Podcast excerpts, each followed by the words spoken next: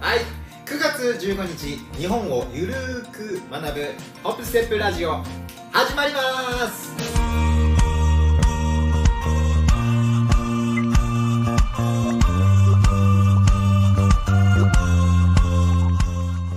皆さんおはようございます。こんにちは。そしてこんばんは。Welcome to Hop Step Radio 陽平先生です。さあということで今日は気づきましたか？いつもと違いますねピカチュウじゃございません今日は EV の帽子をかぶってね皆さんの皆さんに素敵な朝そして好きな昼そして素敵な夜をお届けしたいと思いますよろしくお願いしますさあということで皆さんいかがお過ごしでしょうかはい今日ね皆さんと話したい内容はですねトピックはですね、えー外国人力士はなぜ日本語がうまいのかというお話でございます。うん。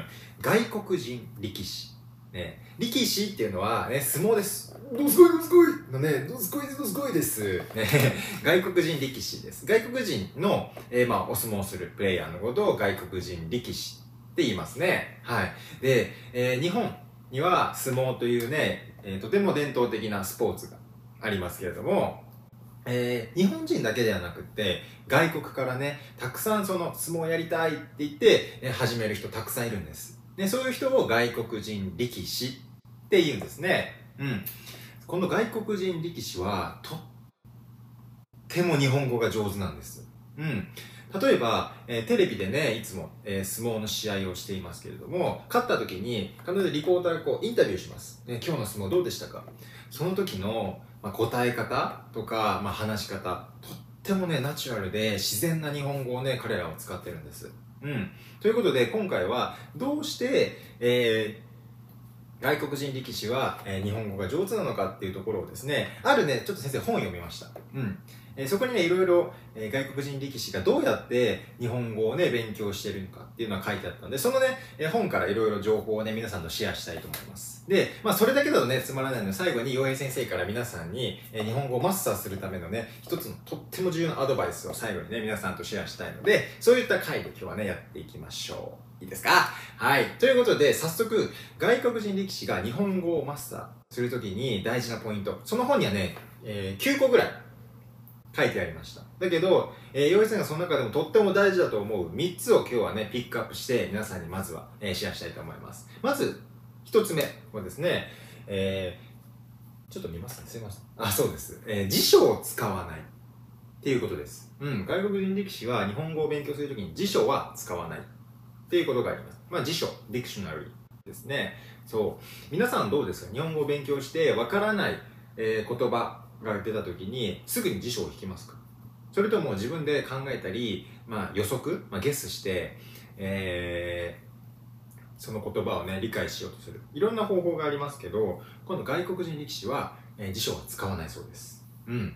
でこれ何かっていうと,、えー、と外国人力士っていうのはね、えー外国で、まあ、大体ね18歳とか19歳、ね、若い時に、えー日本に来て、えー相撲をやらせてくださいって言って部屋に入るんで部屋。部屋っていうのはなルームじゃなくてねこれはねなんかファミリー家族みたいなちょっとこうホストファミリーみたいな、えー部屋に入ります。日本には何々部屋っていうのがたくさんあります。うん。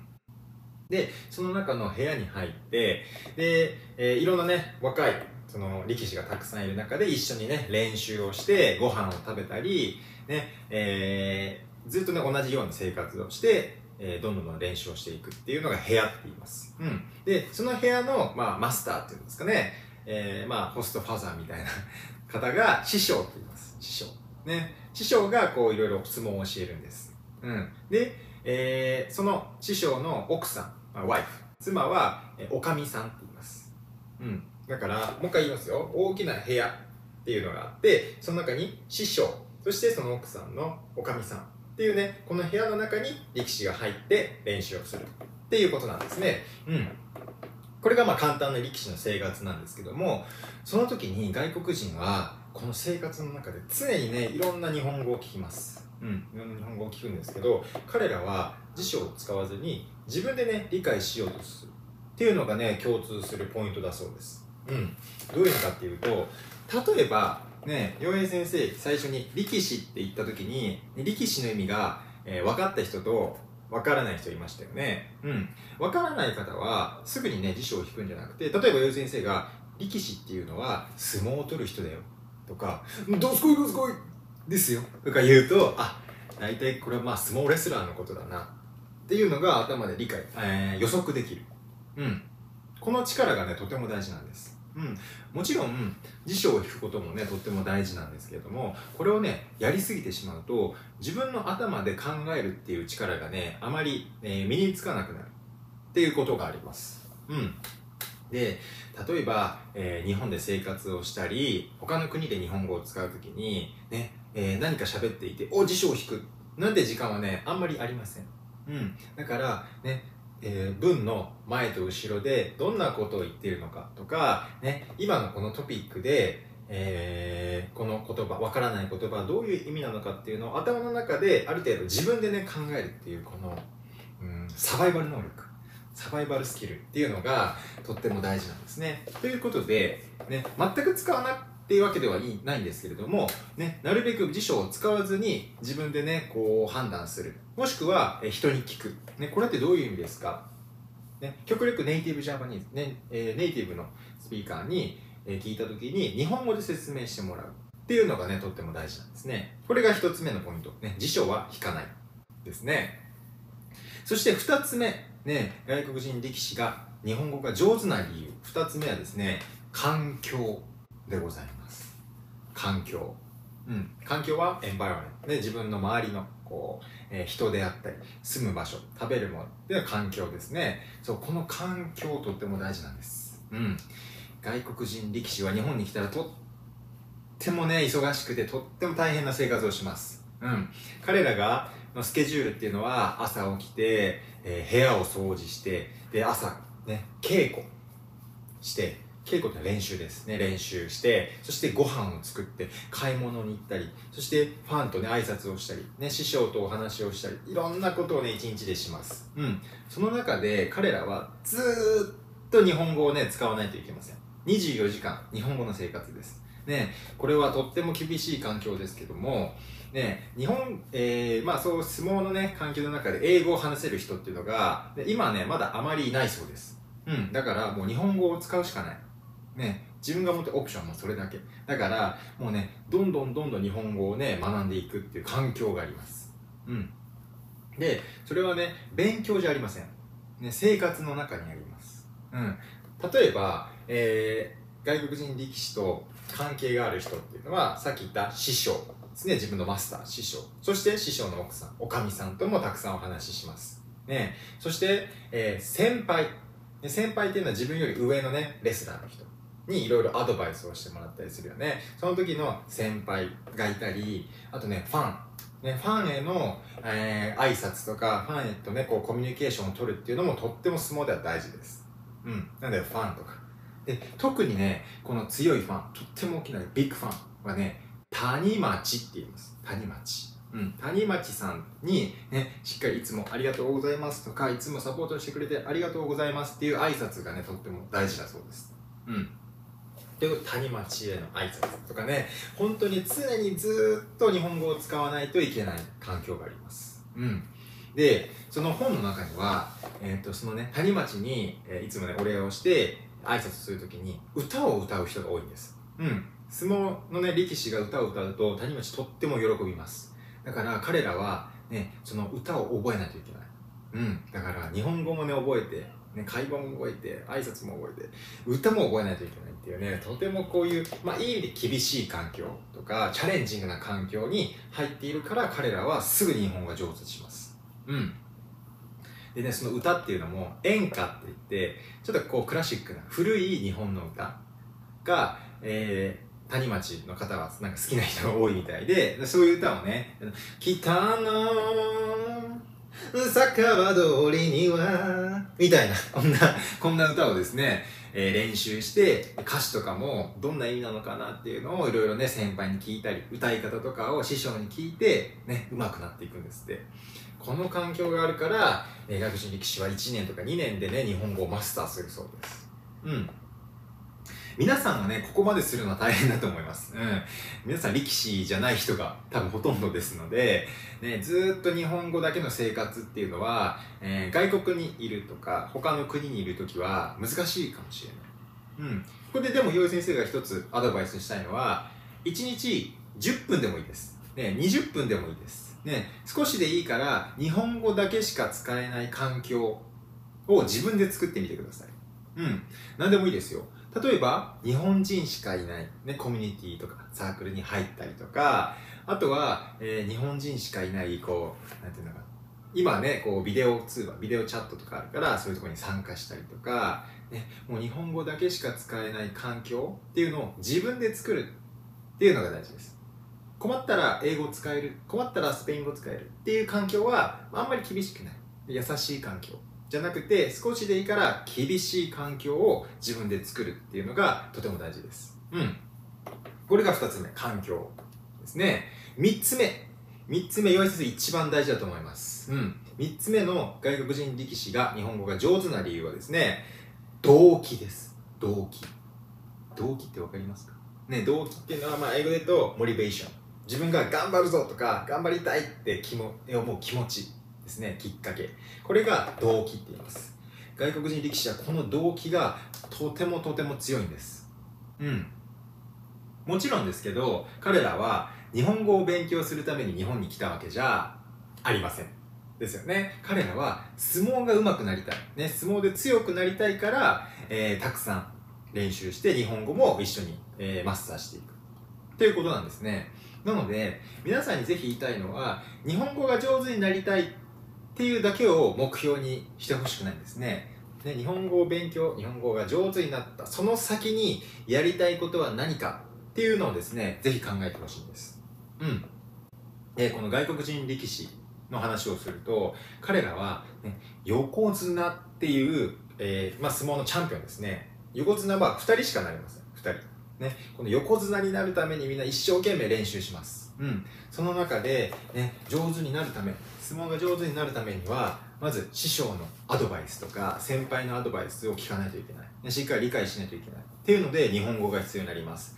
そして相撲でね上手になるためにはファンのサポートもとっても大事です。だからファンとねこうスムーズにコミュニケーションを取るために日本語をマスターしないといけない。うん。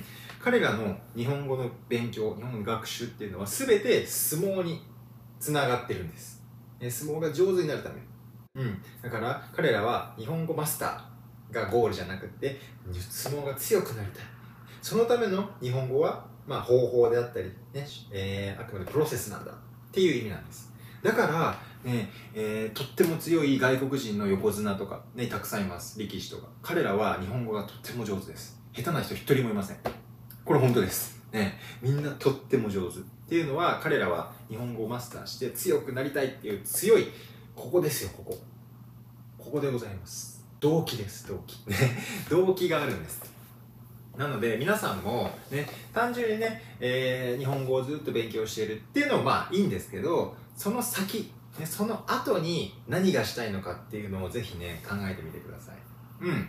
例えば日本語をマスターして、えー日本の歌を歌ってみたいでもいいです。日本で働いてみたい、ね、日本の大学でもっと難しいこと勉強したいとかね。日本の神社に行ってみたいとか日本人の彼女が欲しい彼氏が欲しいいいですよ。何でもいいです。ので、ね、日本語をマスターがゴールではなくって日本語をマスターしたその先に何をしたいのかっていうのをつけると一気に学習のモチベーションがぐっと上がりますから、ね、ちょっとそれ考えてみてください、ね、ということで今日はね3つ話しました。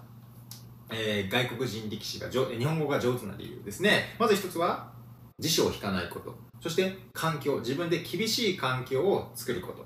そして、三つ目は、えー、モチベーション、ね。動機を自分の中で作ること。っていうのが大事です。いいですかね？はい。他にもね、いろんな、えー、ポイントが書いてあったので、もしね、興味がある人はぜひ読んでみてください。ね、えー、本の詳細はね、概要欄に貼っておきますのでね、ぜひチェックしてください。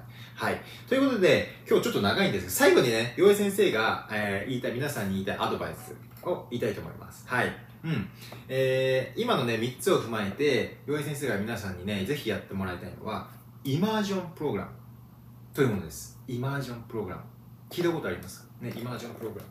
っていうのは、えー、さっき言ったその動機にとても似ています何かっていうと日本語を使って何かを学ぶっていう方法ですこういうプログラムね日本語を学ぶではありませんそうじゃないよ日本語を使って何かを学ぶっていうのをやってほしいですうん例えば今ね、よい先生こうやって喋ってるポッドキャストは、よい先生は別に日本語は教えてません。ね、えもちろんね、えー、分かりやすく説明しますが、基本的には日本語を使って皆さんに日本の文化とか、ね、そういったものを知ってもらうチャンネルです。でこれも、まあ、イマージョンプログラムです。うん。あとは、えー、日本語を使った、まあ、例えば、クッキング。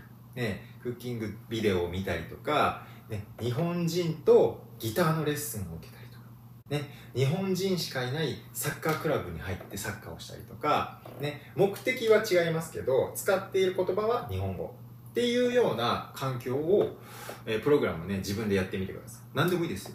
うん。だからテキストを見る。もいいんですけどもそういった日本語を使った何かっていうのをねやってみてください。これイマージョンプログラム。とってもおすすめです。ねえー、例えば留学生これから留学したい人もね日本語を勉強する例えば、えーカレッジなんていうのかな？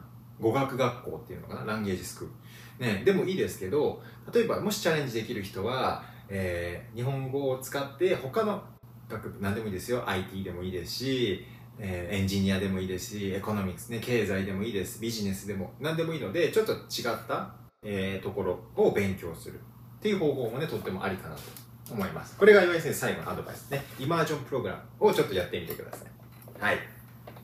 ということで今日はこれぐらいにしておきます。ちょっと長かったですか？大丈夫ですか？はい、えー。外国人力士はなぜ日本語が上手いのかというお話をしました。はい。えー、今日ね、話した内容のトランスクリプトをチェックしたい人は、ホップセープジャパンのホームページにね、えー、載せておきますので、その中をね、ぜひチェックしてみてください。とっても大事なキーワードとか、フレーズとか、イディオムもね、書いてありますから、そこもチェックしてみてください。はい。そして、えー、ホップセープジャパンではですね、オンラインイベントをね、企画しています。オンラインね外えー、皆さんのように日本語を、ね、学習している、まあ、外国人もしくは、ね、日本語を教えたい日本人の、まあ、ボランティアではないですけど日本語教師になりたい人を、ね、つなげるとっても楽しいイベントを企画していますね、これもイバージョンプログラムです、ね、ある一つのトピックをみんなで話し合って理解を深めるっていうねイベントをね一緒にやりたいなと思っておりますので興味がある人は、えー、オプセルジャパンの公式ホームページをチェックしてみてください。